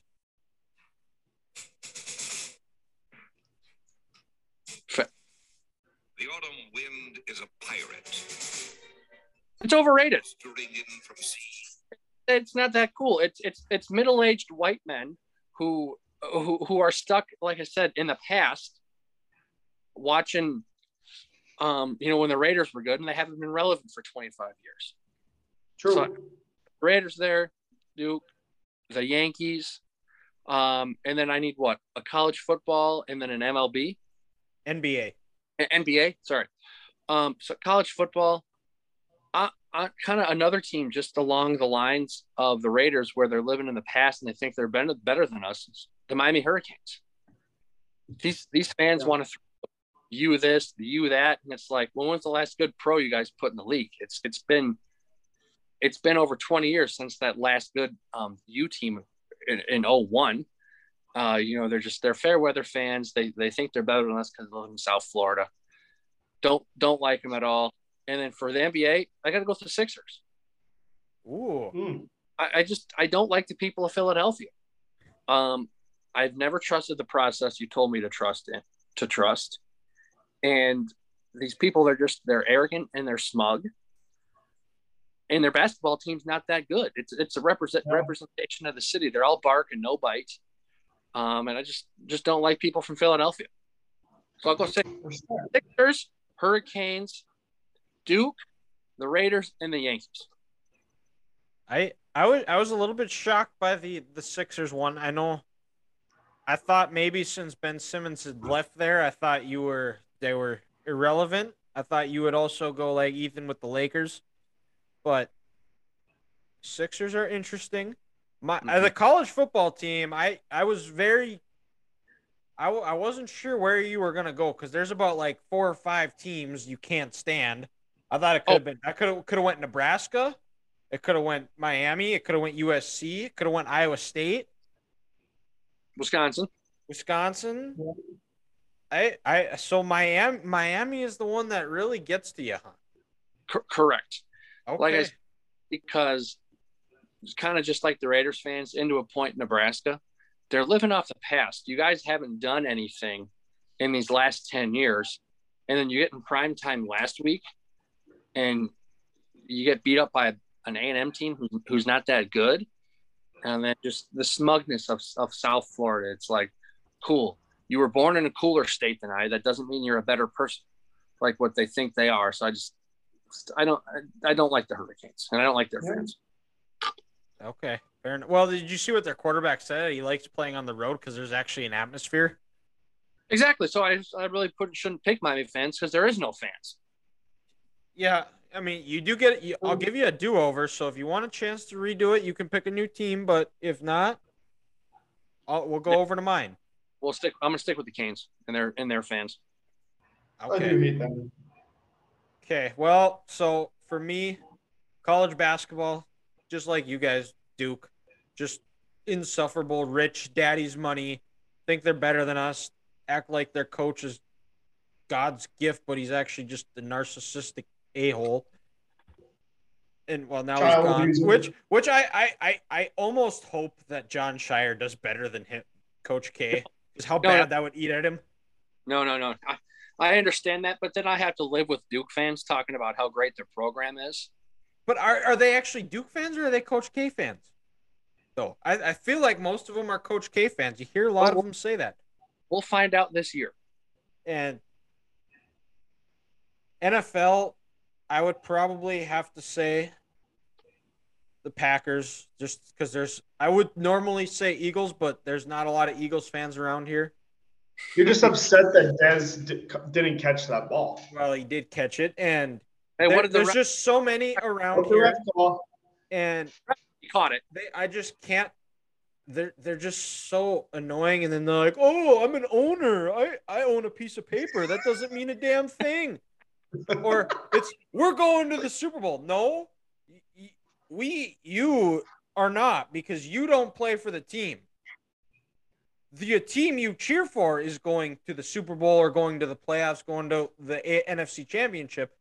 But so if you if you want to play that way, we can go But you your, are losing in the playoffs to the 49ers. to your point, yeah, you're an owner, you're an owner in a shitty city and you make forty five thousand dollars a year working at the local creamery. Sit down. You need cheese. and and then NBA. I don't know if I have a fan base. I, I think it's just LeBron stands that just worship him like he's the greatest player. And I saw I saw a great tweet about this. Was LeBron's a bitch. no, well, I'm sure there's plenty of tweets that have that out there, but at, at, at real but the best the best team in uh, M- M- Le- uh, Michael's era was the Bulls. The best team in Kobe's era was the Lakers. The best team in LeBron's era era was the Warriors. Yeah. And, and, and these LeBron stands, they just refuse to admit that the guy is the reason why his teams can't do anything because he thinks he's a GM and he's Mhm. uh, who, who's He makes horrible- Terry Ryan look good at his job. Yeah, That's- exactly. Thank you. MLB Yankee fans, just like everybody you guys said, that I don't really need to go into too much detail there. It's just they've caused way too much pain as a Twins fan over the years. And then college football, it's clearly Easy. it's Ohio State. Most insufferable fan base, the Ohio State University. You don't own the word the. That's the most common used word in the world. They said the though, not the. The the the the same thing. Who gives a shit? Green jacket, gold jacket. Who gives a shit? They're, they're they're those elitists that think they're so much better, and then when things don't go their way, like when they get their ass kicked in the college football playoff, they cry, "Oh, it was the refs' fault. Oh, it was always everybody else's fault." No, it wasn't. Teams were just better than you. You had chances, you lost. And I have to hear about the however many days, and it's done now because Michigan Michigan whooped that ass last year. Mhm. About how many days it was, and then I finally was able to just bring it up. Like, well, now now it's been over a thousand days since Ohio State beat Michigan last.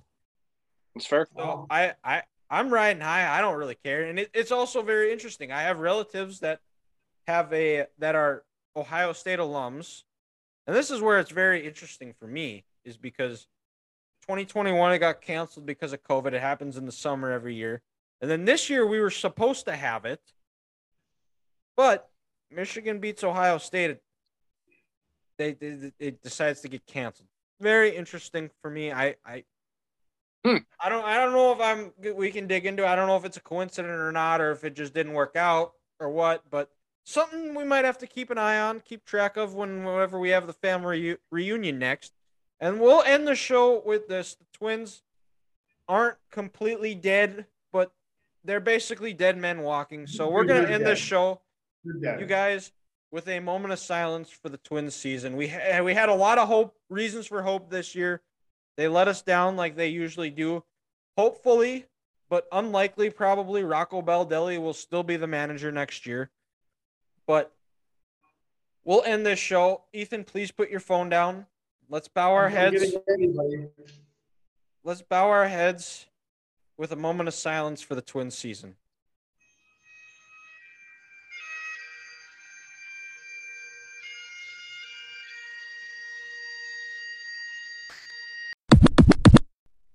We're back. It was nice to have Ethan back on the show and hear from him. Interesting to see what happens on the college football front as conference play kicks off. The NFL is always going to be interesting week to week. Make sure you check us out on all of our social media platforms where we will be posting other content. Check out the Three Guys Talking About Facebook page. Follow us on Twitter, Instagram, and TikTok at 3G TV Podcast, where we will also be posting short clips of the show and other content. You can also check out our Three Guys Talking About YouTube page, where we'll be posting the full podcast if you want to see the video version. That wraps up this week's episode of the Three Guys Talking About podcast. Thank you for listening, and we'll talk to you next week.